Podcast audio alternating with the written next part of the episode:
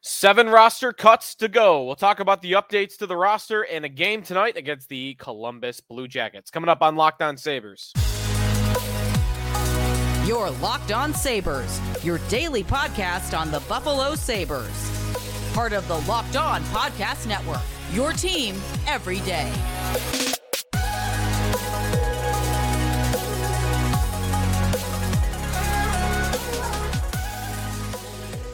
And thanks for making Locked On Sabres your first listen every day. We are free and available wherever you get your podcast. Today's episode brought to you by Game Time. Download the Game Time app, create an account, use the code Locked On NHL for $20 off your first purchase. Joe DiBiase, we've got a lot to talk about on today's show. We got a mailbag segment to get to a little bit later on with a couple of questions from a couple of listeners. We have roster updates to get to, and a matchup against the Columbus Blue Jackets. Preseason game number six with only two to go. Wednesday night in Columbus, Friday night in Buffalo against the Penguins, and then it is on to opening night next Thursday. We are only eight days away. That guy, Jim Lorentz, number of days away from the Sabres. If you uh, you heard me pointing, uh, that's for our YouTube watchers. You can check us out on YouTube. You should uh, check us out there. Like and subscribe if you do news to get to before we talk about the Columbus game, the lineup for the Columbus game, starting to look like an NHL lineup, and then UPL, his last stand for, I think, making the team. And that's going to factor in to our conversation about seven players to go for roster cutdowns. Now, where I want to start, though, is the news of the day, and this ties into that. The news of the day is the Sabres have sent Jiri Kulich and Isaac Rosen, Rosine, keep doing that, down to Rochester. Now, they also have waived Brett Murray, who will go to Rochester if cleared. I would be stunned if he does not clear. And what that means now, with those three gone, is there are three, seven players to go. Seven players to go.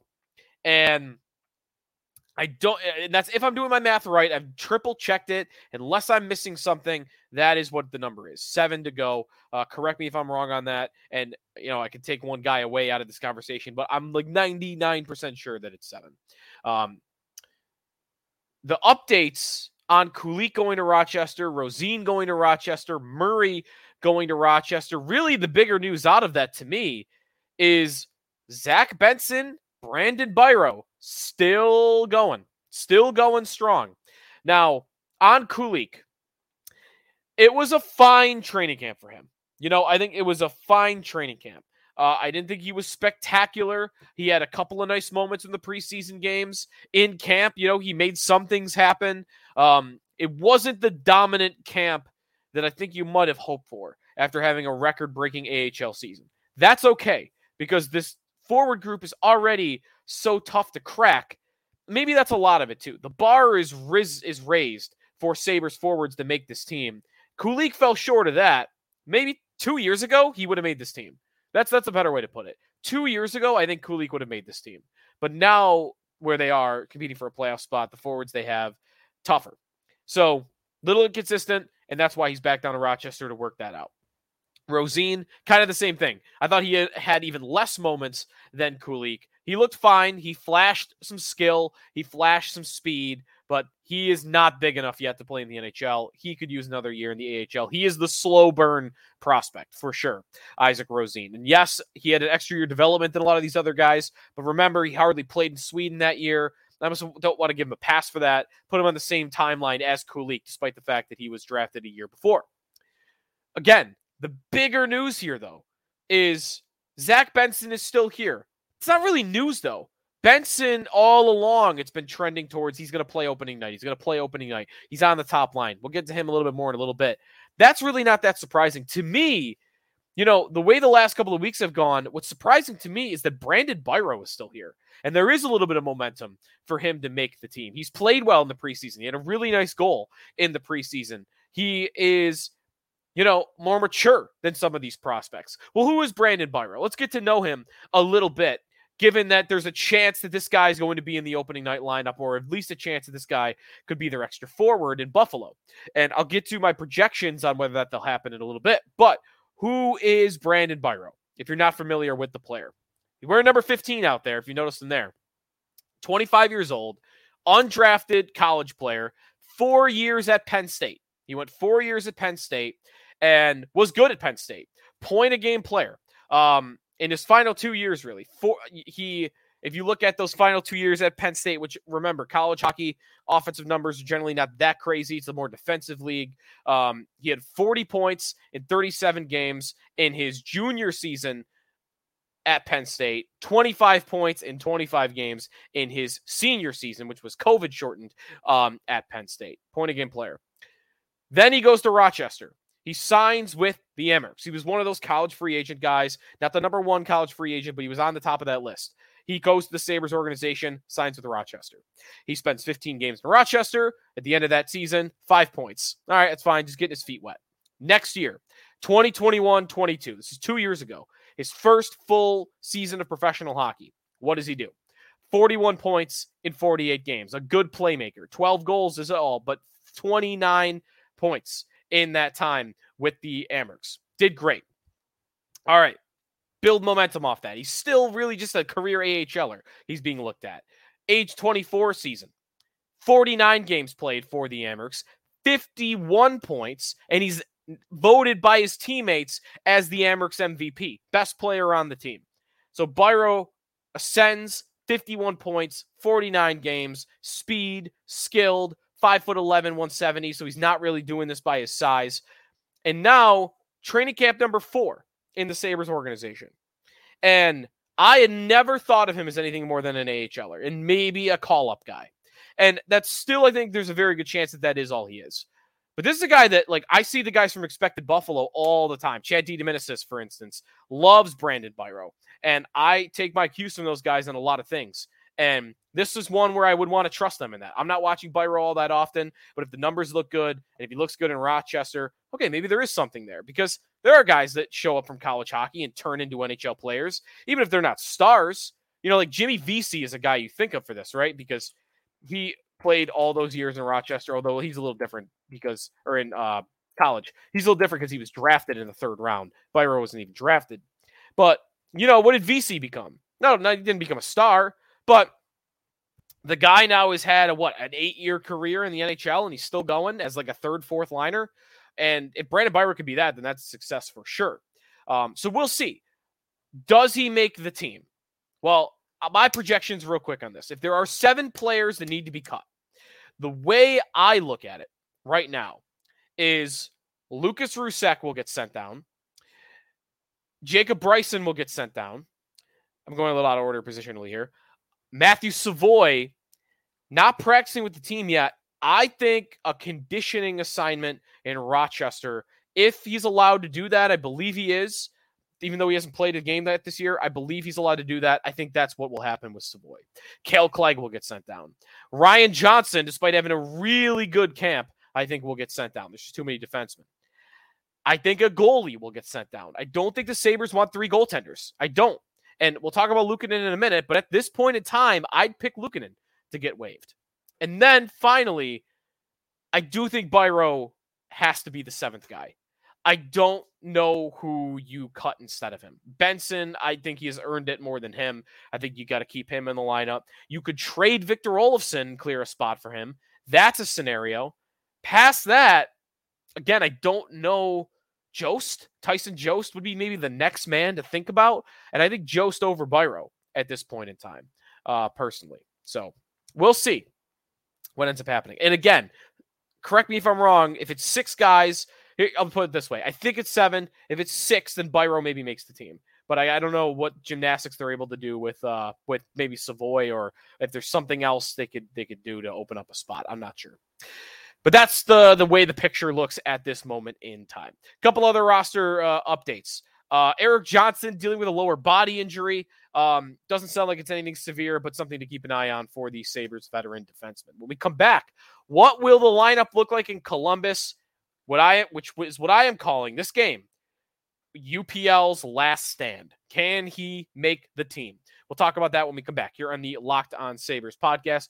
We are presented by Game Time. We're very happy to have Game Time back. Game Time just in time for the season. We are eight days out from the Saber season. If you want to be at the home opener, then check it out on the Game Time app. You should not have to worry when you're buying tickets to your next big event. Game Time is the fast and easy way to buy tickets for all sports, music, comedy, and theater events near you with killer last minute deals, all in prices views from your seat. That's my favorite part of it is when you're scrolling through, you're not just reading the numbers, you're not just reading the row number because you could look at that and hey, maybe you've never been to the arena before or another team's arena and you go, well, 118, I don't really know what that means. I mean, it sounds good, but is it in the corner? Is it in what is it? And in game time, you see the actual view of what you'll be looking at. You look at the app and go, oh, I'll be in the corner. Or oh, I'm to be right at you know the blue line. Perfect. That's what that's by the way 118 for the uh, for KeyBank Center. If you uh, need a little hint on that. So, anyways, that's an easy way to look at it as well. See the uh, game time has deals on tickets right at the start of the event even an hour after it starts. After it starts, it's the place to find last minute deals. Find exclusive fa- flash deals and sponsored deals on tickets for football, basketball, baseball, concerts, comedy, theater, and of course, hockey. With zone deals, you pick the section in the game time, and game time picks the seats for an average of 18% savings. Download the Game Time app, create an account, use the code Locked On NHL. We're going to give you a $20 off uh, of your first purchase. Terms apply. Again, create an account, redeem the code Locked On NHL for $20 off. Download Game Time today. Last minute tickets, lowest price guaranteed. Sneaky Joe DiBiase back here on the Locked On Sabres podcast. Sabres and Blue Jackets, 7 o'clock puck drop. This is a Sabres.com game. You can't watch it on TV. You can stream it. You can AirPlay it to your TV if you want to do it that way. Um, you can HDMI cord it. There's a million ways now to get the game on your TV, even if it's not on cable. So, Sabres.com, if you're looking for it, and it will be the Columbus broadcast, just a heads up. It's literally just a feed of their uh, Jumbotron, which is what you get usually in the preseason.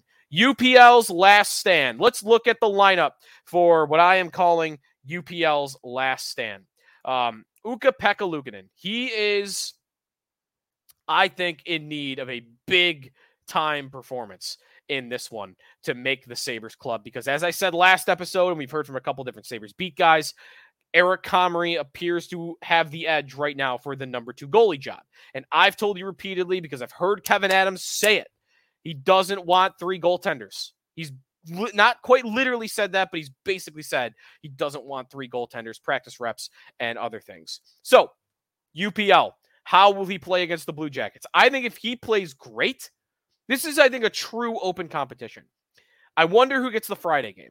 If it were me, Comrie's got a little more meat on the bone. You know what he is a little bit better. He's played more NHL games. He's more pro hockey seasons under his belt, way more AHL games, of course.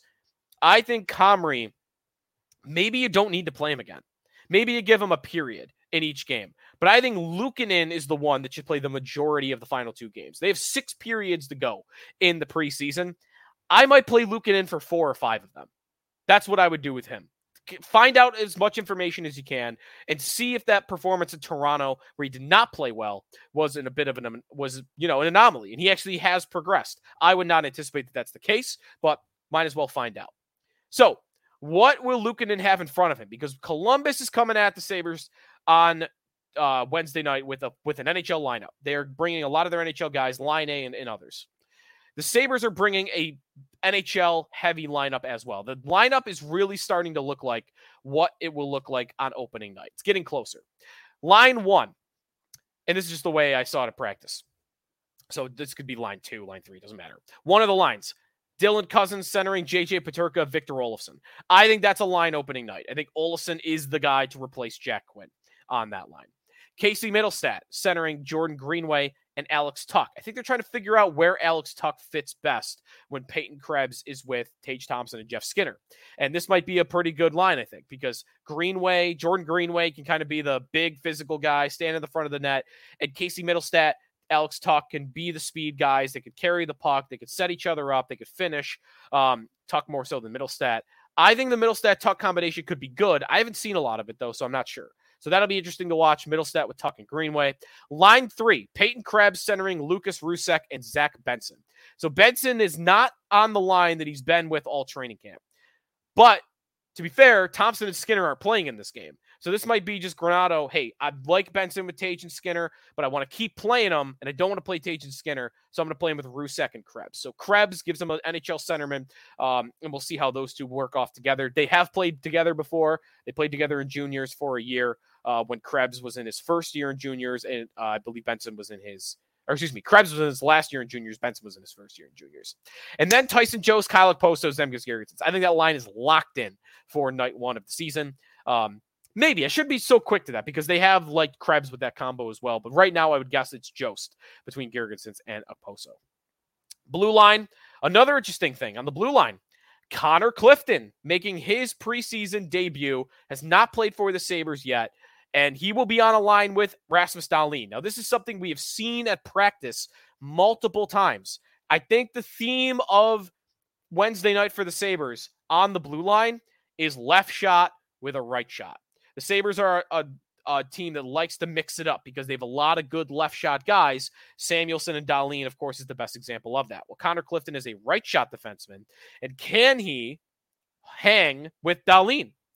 I think end of games, if they were to do this in the regular season, you would have maybe Dahlin and Clifton play together for most of the game, and then as the game gets tight late in the in in, in the in the goings, you would put Samuelsson back with Dahlin, almost like your hero line, blue line.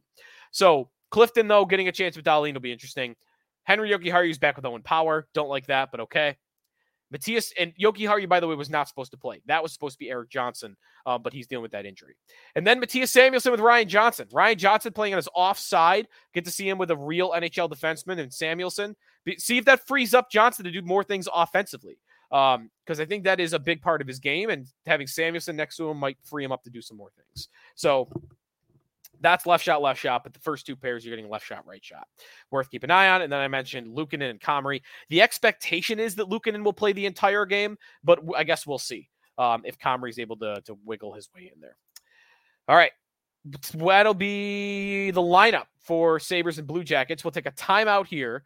And when we come back, mailbag. A couple of questions from some fans I want to address. So we'll get to that when we come back on Locked On Sabres. We are presented by FanDuel Sportsbook.